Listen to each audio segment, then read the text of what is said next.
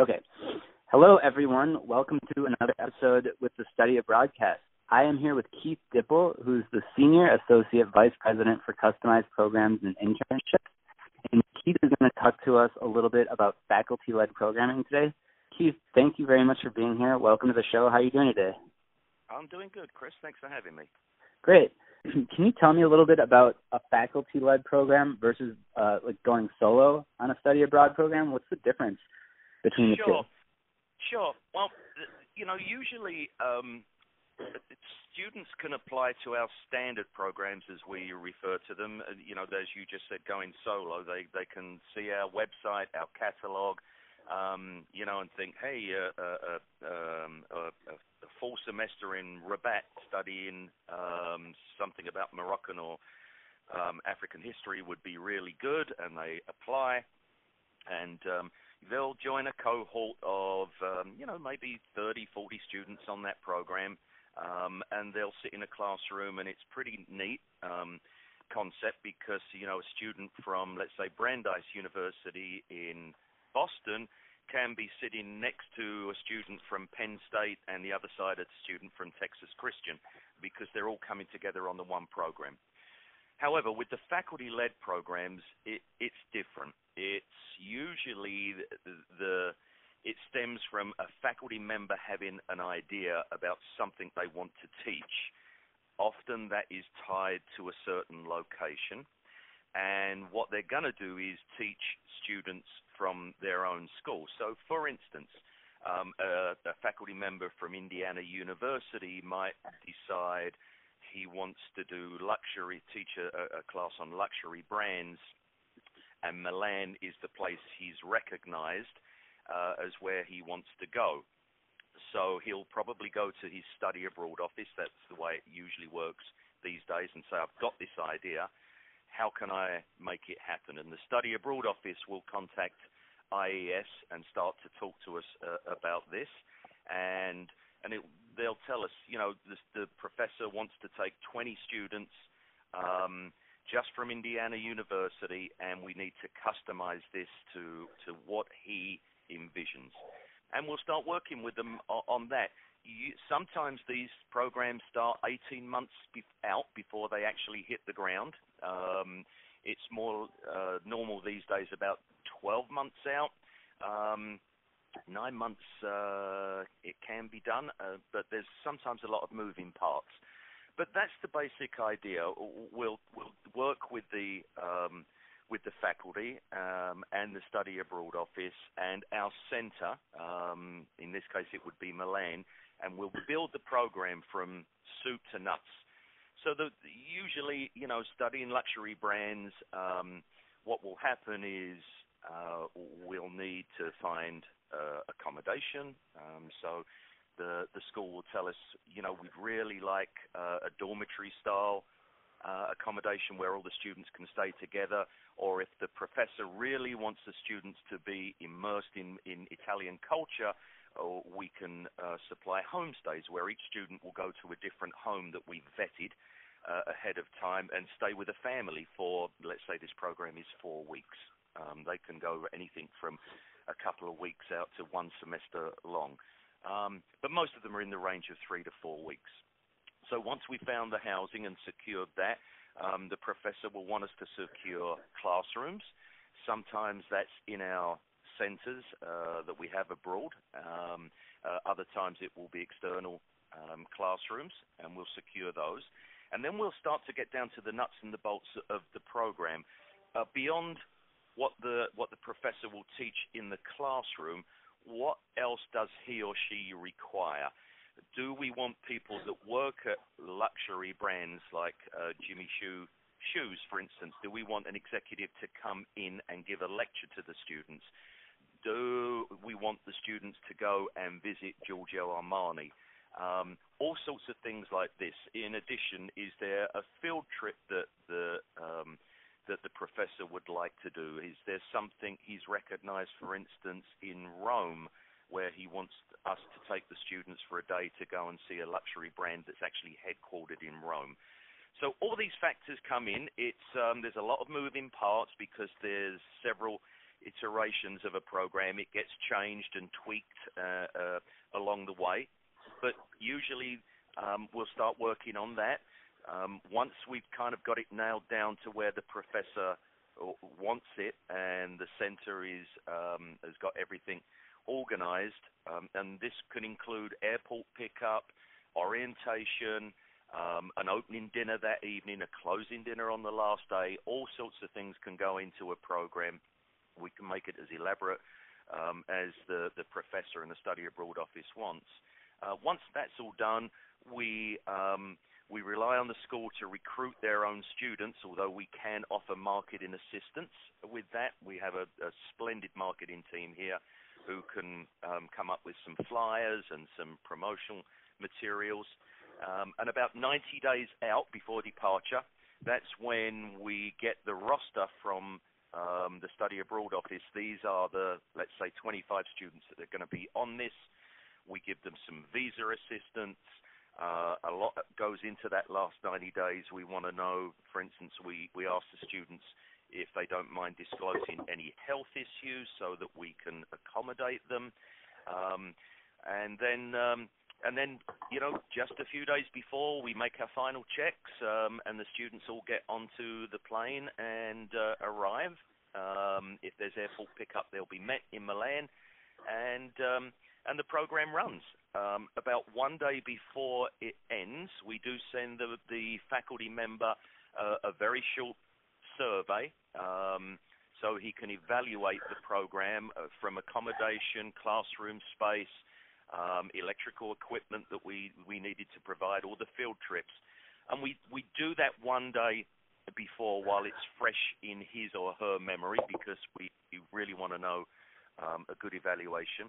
And I chose luxury brands um, in Milan because that is one we've run in the past. But we get all sorts of um, requests, a very eclectic mix. Um, I'm just looking at what's coming this week. Um, We've got uh, from uh, a university in Maryland. They want to go to Auckland to study aerospace engineering in New Zealand. Um, we've had uh, a university in Lincoln, Nebraska, who wants to go to Cape Town to um, to study health and community. Um, we've got one this week come in from uh, a university in Indiana who wants to go uh, to Siena to study communication and culture in Tuscany. Um, uh, a school in Ohio wants to go to both London and Dublin, a, a, a dual city one, to uh, study sport and culture. And a very cool one we've got, I mentioned Rabat before. Uh, we've got a university in Texas that wants to go and study Arabic language. Um, so we run about 140, 150 of these a year. Next year we'll be up to about 180. All wow. very different, all unique, and um, and just keeps us on our toes, and we're we're learning new things all the time. But the professors certainly have great ideas. Um, the one thing I will mention is that um, why it's the fastest growing part of international education mainly because um, unfortunately we live in an unpredictable and sometimes dangerous world, and um, you know with natural disasters, etc. And faculty are absolutely wonderful at um, at teaching and research, but they're not always trained in um, student health and safety and crisis management and which is why the study abroad offices like to go through a provider like IES because we have health and safety protocols. We virtually set the standard for all the um, in, uh, provider um, for all the providers in terms of health and safety. So wherever we send students, we have a team there that are trained. If something happens, like a terrorist attack, God forbid, or um, you know a, tsunami or something, we have plans in, in place to make sure the students are safe. We can evacuate if it's terrible, as we did a few years ago in Istanbul. This year was challenging in Hong Kong, but all the students went and, and did their programs and returned safe, safely. So that's one reason why study abroad offices like to go through a provider like IES with a reputation for health and safety and crisis management, uh, as opposed to letting the, the faculty try and arrange it on their own. Um, the other reason they like to use us is because they we give every school the opportunity to run programming in an overseas location they wouldn't be able to run themselves, and also brand it on campus as their own program. So, for instance, um, you know, right now we've got another school um, out of Texas that uh, is, has asked us this week to run a program in London next summer on creative writing. And when they advertise that, for all intents and purposes, their students will um, will think this is their school's program. Um, and um, and that's great for the school. Of course, when they get there, they'll they'll be met by IES staff. They'll probably do their uh, programs in an IES classroom, so they do know that we're involved. But it does give the school a chance to offer this program they otherwise wouldn't be able to offer, and brand it as their own. So it, it's a win-win for everybody. Wow, that was a pretty uh, detailed explanation of what faculty-led programming is. Thank you very much, Keith. Of course. uh, so then, if you're if you're a student, you're just walking around looking for these flyers, and it's the faculty that creates them. Is that right? Yeah, that, that, that's right. The, um, you know, the students uh, will. Um, it can be something like I know. It, uh, for instance, there's a school in Iowa that puts some of our uh, flyers on their buses. Uh, it's a big school, and students need to get from class to class on a big campus, so they'll they put the flyers on buses. Uh, but what most of the time the students will go into their study abroad office, um, just like the uh, you know students at some stage in in their academic career will go into the careers office to speak to somebody about career. So it's presented advice. as just another option to them. Yes, exactly. They'll go okay. in, they'll see they'll see IES flyers and brochures, and they'll talk to an advisor about it. Okay. And then I have another question too. I don't know if you'll be able to answer it, but traditionally faculty-led programs are shorter, right? They're usually during the summer or even winter in sessions. That's absolutely correct. Our, our standard programs um, usually about 15 weeks long. Internships are about eight weeks long. We do have semester programs. Um, yeah, that was my question. I've never I've never heard of a faculty-led semester program. So can yeah, can you maybe elaborate on that a little bit? Why is, sure. why don't they? Yeah. Sure. Um, short-term programming has become very popular with students now. It's uh, it takes up the vast majority of our of our programs. Out of about the, the 140, 150 we ran in this past ac- academic year, um, around about 115 were short-term programs. The rest were semester long. We had one of one year long, but most wow. of them are short-term programming. Um, and, and, and simply because it's more affordable, um, but it also gives students who have a limited amount of time to be off campus the chance to go. So, you know, they can use four or five weeks in the summer. Um, lots of students, especially executive MBA programs where these are professionals that are actually at work and taking an MBA possibly oh, yeah. online, they can go during spring break. So that's why these have become very popular. We do have semester long programs, um, like I said, 20, 25 a, a year, and um, they're not as common as they used to be. Um, I'm glad to say ours are going up in number. Um, and they run for all sorts of different reasons. We even have one. It's a wonderful program. It's uh, it's a school based in the state of New York, and um, they had a housing crunch one year. They they they just had a really good yield, um, and kudos to them of students.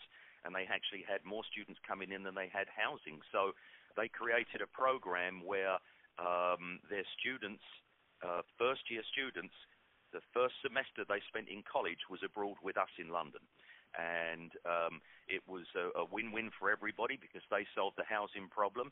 Um, we got the students and were able to really take some, you know, some freshman students and immerse them in London and British culture. And it, it's it's a terrific program. It's been running now for for nearly ten years.